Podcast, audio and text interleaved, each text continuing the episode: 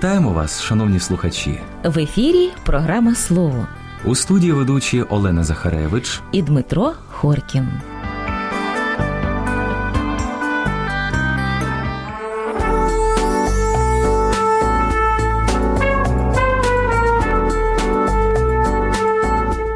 Сьогодні ми згадаємо незвичну, цікаву і почасти сумну історію становлення українського правопису. Порадимо, як визначати рід деяких іменників. А також надамо слово професорові Катерині Городенській для відповідей на ваші листи.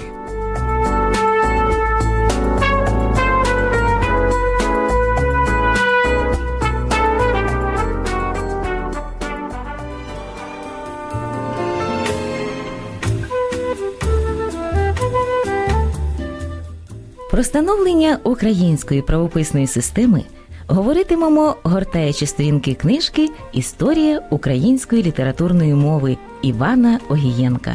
Митрополит Іларіон або Іван Огієнко відомий український вчений мовознавець першої половини ХХ століття, політичний, громадський і церковний діяч, історик церкви, педагог, свого часу дійсний член наукового товариства імені Тараса Шевченка.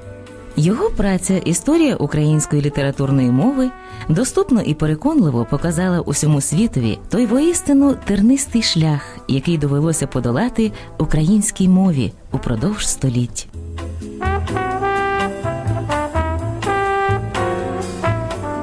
Слово правопис ми вживаємо в кількох значеннях. Це і сама система запису мови, і книжка, що вміщує опис цієї системи і всі правила написання словозміни пунктуації.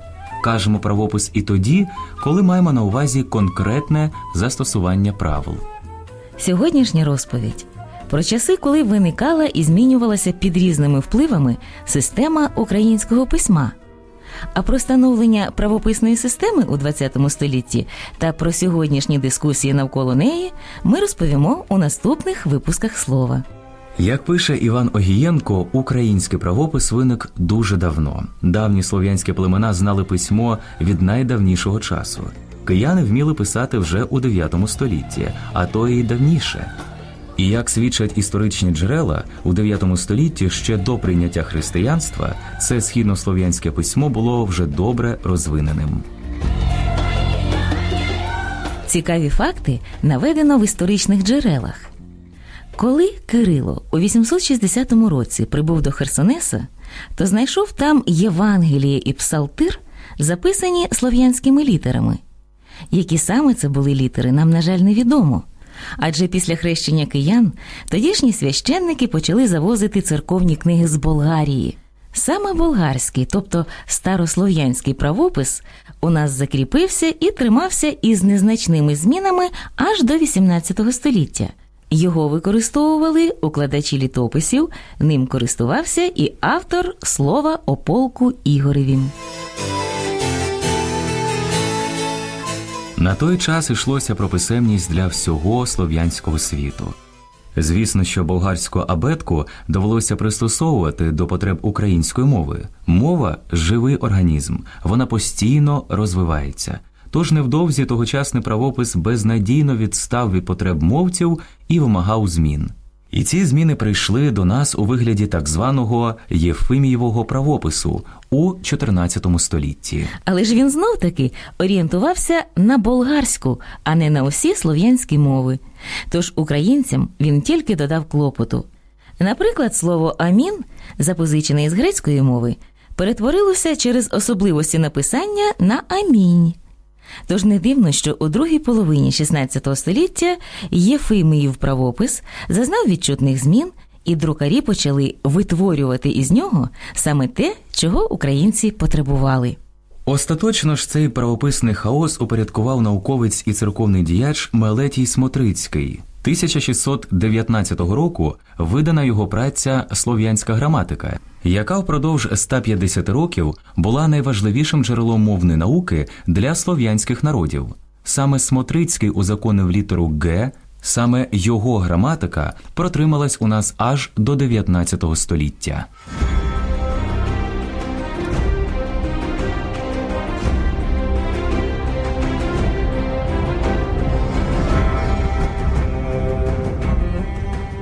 У 17-18 століттях жива українська мова і старий кириличний правопис уже майже зливаються на користь тодішньої живої мови.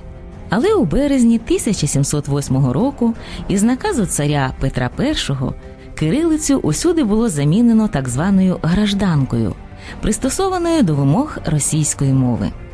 Кирилицю було дозволено вживати лише у церковних книгах. Це зупинило закономірний розвиток української мови майже на століття.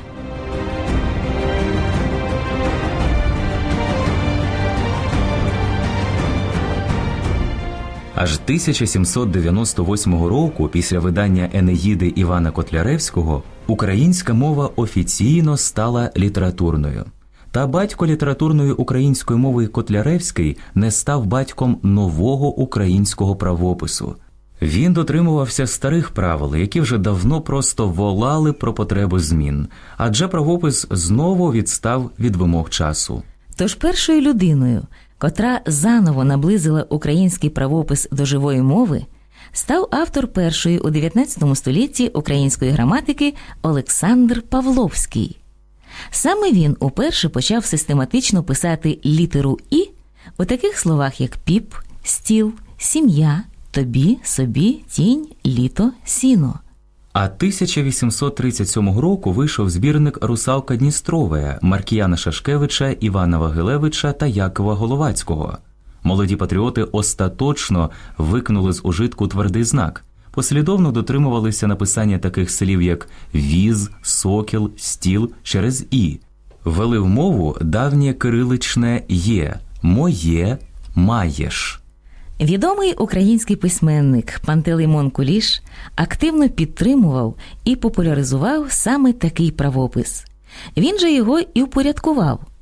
Ним користувалося чимало тогочасних науковців, але розвиток нового українського правопису так налякав тогочасний уряд, що 18 травня 1876 року імператор узагалі заборонив писати будь-що крім художньої літератури та ще переписувати історичні документи. Це був дуже болючий удар, який на багато років зупинив розвиток нового українського правопису і почасти повернув його до стану XVIII століття. Тож, якщо у Галичині, яка не входила до царської Росії, ще йшов хоч якийсь розвиток, то на більшості території України люди змушені були користуватися російським правописом.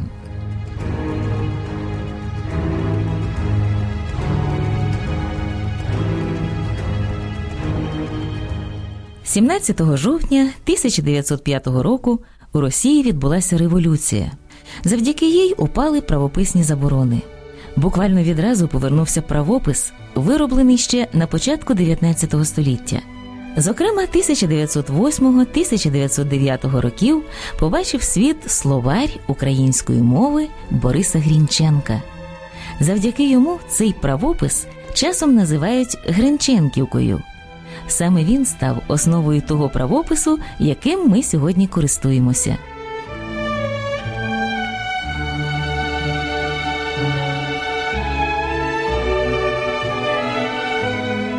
Але аж після 1917 року з'явились перші суто українські школи, і треба було розробити свій правопис для навчання дітей. Тож навесні 1919 року була скликана правописна комісія. Вона складалася з найвидатніших українських учених і педагогів. Цій комісії професор Іван Огієнко подав на розгляд свої правила українського правопису. Комісія схвалила ці правила із незначними змінами, але через тогочасну політичну ситуацію їх не встигли опублікувати. Тож правила українського правопису було затверджено аж 17 січня 1919 року. Надруковано їх під назвою Головніші правила українського правопису, і з того часу ці правила передруковувалися в десятках тисяч примірників. Цитуючи Івана Огієнка, це вже була наукова система основ українського правопису, перша закінчена система в історії нашого правопису.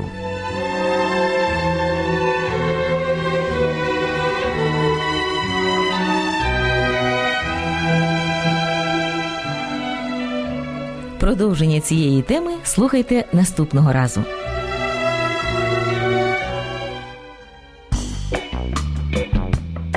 Програма Слово триває.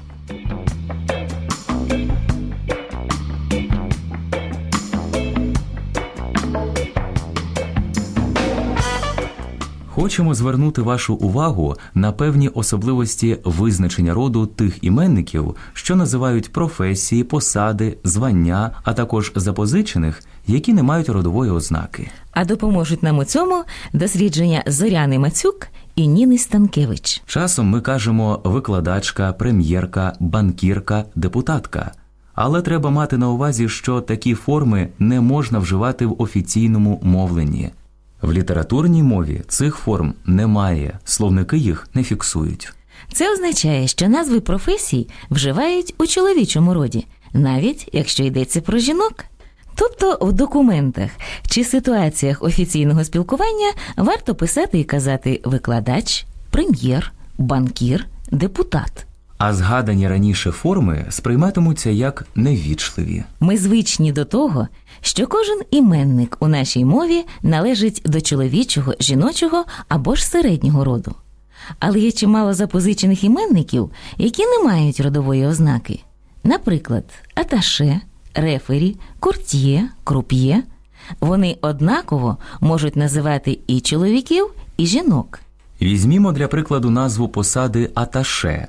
Ми скажемо мій знайомий фінансовий аташе при посольстві Канади. Але якщо йдеться про жінку, ця фраза звучатиме так: Моя знайома фінансова аташе при посольстві Канади. Тобто ми передаємо значення роду через інші слова, якщо іменник незмінний. Є кілька тематичних груп іменників, у яких не закладено розмежування за статтю. Це назви наукових ступенів і звань, наприклад, доктор, кандидат, професор, доцент. Це офіційні адміністративні посадові назви, такі як прем'єр-міністр, президент, дипломат, посол. Це назви осіб за військовими спеціальностями, наприклад, воїн, боєць, офіцер, пілот, майор, капітан. Є і інші найменування соціального оцінного типу, як от лауреат, інженер, консультант, інспектор тощо. Ми кажемо професор, доктор, дипломат, президент, воїн, майор, а не, скажімо, професорка, докторка, дипломатка. А до слова воїн узагалі важко уявити жіночий відповідник. А втім, є й такі слова, як студентка, аспірантка, робітниця тощо. Вони вживаються у літературній мові, але їх обмаль. Щоб не помилитися, можна вдатися до складних форм, як от жінка-міністр, жінка-банкір, жінка-економіст. Наприклад, у парламенті виступала жінка-міністр.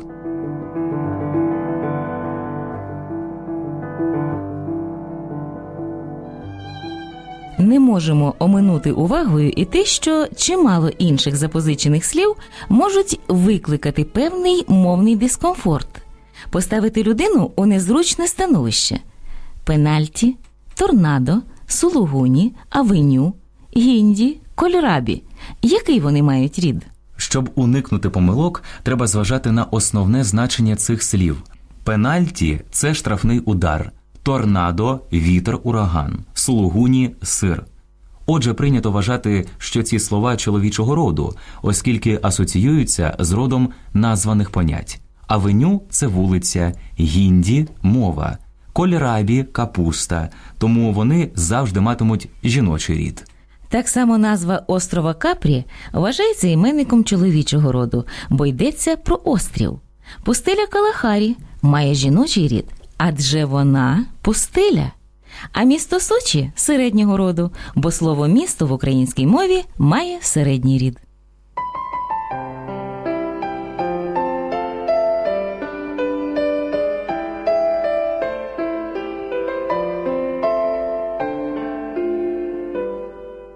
А зараз наша традиційна рубрика Відповіді на ваші листи. Перед мікрофоном професор Катерина Городенська. Пані Кульчицька з міста Одеси поставила кілька запитань. Вона хоче дізнатися, як правильно вживати данці чи данійці. Обидві назви жителів Данії утворені за допомогою суфікса ець у формі однини. У множині він має варіант ці. Але в назвах данець данці цей суфікс приєднаний до усіченої твірної основи. тобто до основи дан, а в назвах данієць данійці до неусіченої твірної основи даній. Здебільшого, утворюючи назву жителя країни чи міста, використовують якийсь один із зазначених способів поєднання з твірною основою або з усіченою. Порівняймо Іспанія іспанець, Португалія португалець, Норвегія норвежець або з неосіченою. Порівняймо Італія італієць, Англія англієць, Бельгія бельгієць. На означення жителів Данії, як бачимо, в українській літературній мові є дві назви, що не суперечать словотвірній нормі. Давніші орфографічні словники української мови подавали лише назву данець та його форму множини данці. Новіші орфографічні словники фіксують назви данець і данієць і їхні форми множини данці, данійці. Усупереч цьому в українському усному і писемному вжитку під впливом російської мови в радянський період та й потім уживали ненормативну назву датчани. В одній із попередніх передач ми рекомендували вживати замість неї нормативну, органічну для української літературної мови назву данці в однині данець чоловічий рід, данка жіночий рід. Сьогодні вони ширше вживані, ніж данійці, данієць, данійка. Авторка листа просить пояснити, чому останнім часом уживають форми есеї, есеїв коли словники подають лише невідмінюваний іменник есе. Справді, донедавна словники фіксували цей іменник французького походження зі значеннями. Перше невеликий за обсягом прозовий твір, що має довільну композицію і передає індивідуальні думки та враження з конкретного питання і не претендує на вичерпне трактування теми. Друге значення жанр на перетині художньої та публіцистичної творчості. Хоч художні тексти в стилі есе відомі з часів античності, появу цього жанру пов'язують з іменем Мішеля Монтеня, який з 1572 року і до кінця життя працював над своїм найбільшим літературним твором, що мав назву Есе. У найновіших довідкових виданнях, зокрема в орфографічних і деяких тлумачних словниках, енциклопедіях, з'явився ще й відмінюваний іменник чоловічого роду есей що в множині має форми есеї, есеїв, есеям, есеями в есеях, переважно на означення невеликих прозових творів. Зрідка трапляється ще й слово жіночого роду есея. Чим зумовлене вживання в українській мові двох іменників есе і есей, а тим, що запозичення есе безпосередньо перенесене з французької мови до української, воно не пристосоване до граматичного ладу української мови, бо не відмінюється. Для його оформлення використано спосіб транскрипції, що відтворює вимову цього слова у французькій мові. Запозичення есей пристосоване до граматичної системи української літературної мови, бо воно відмінюється. До речі, форми есей, есеї, есеїв та інші вживали класики української літератури минулого століття, деякі літературні критики. Тепер його широко використовують у фахових літературознавчих виданнях, в електронних та друкованих засобах інформації. Це була професор Катерина Городенська. Якщо ви маєте запитання чи хочете розповісти про щось цікаве, пишіть нам. Національна радіокомпанія України Хрещатик 26, наш поштовий індекс 01001. Або ж на електронну скриньку літравлик nrcu.go.ua з позначкою до програми Слово. Над програмою працювали режисер Костянтин Лаврентюк, звукооператор Анастасія Фролова та автор передачі Олена Ткаченко. Щасти вам! До нових зустрічей!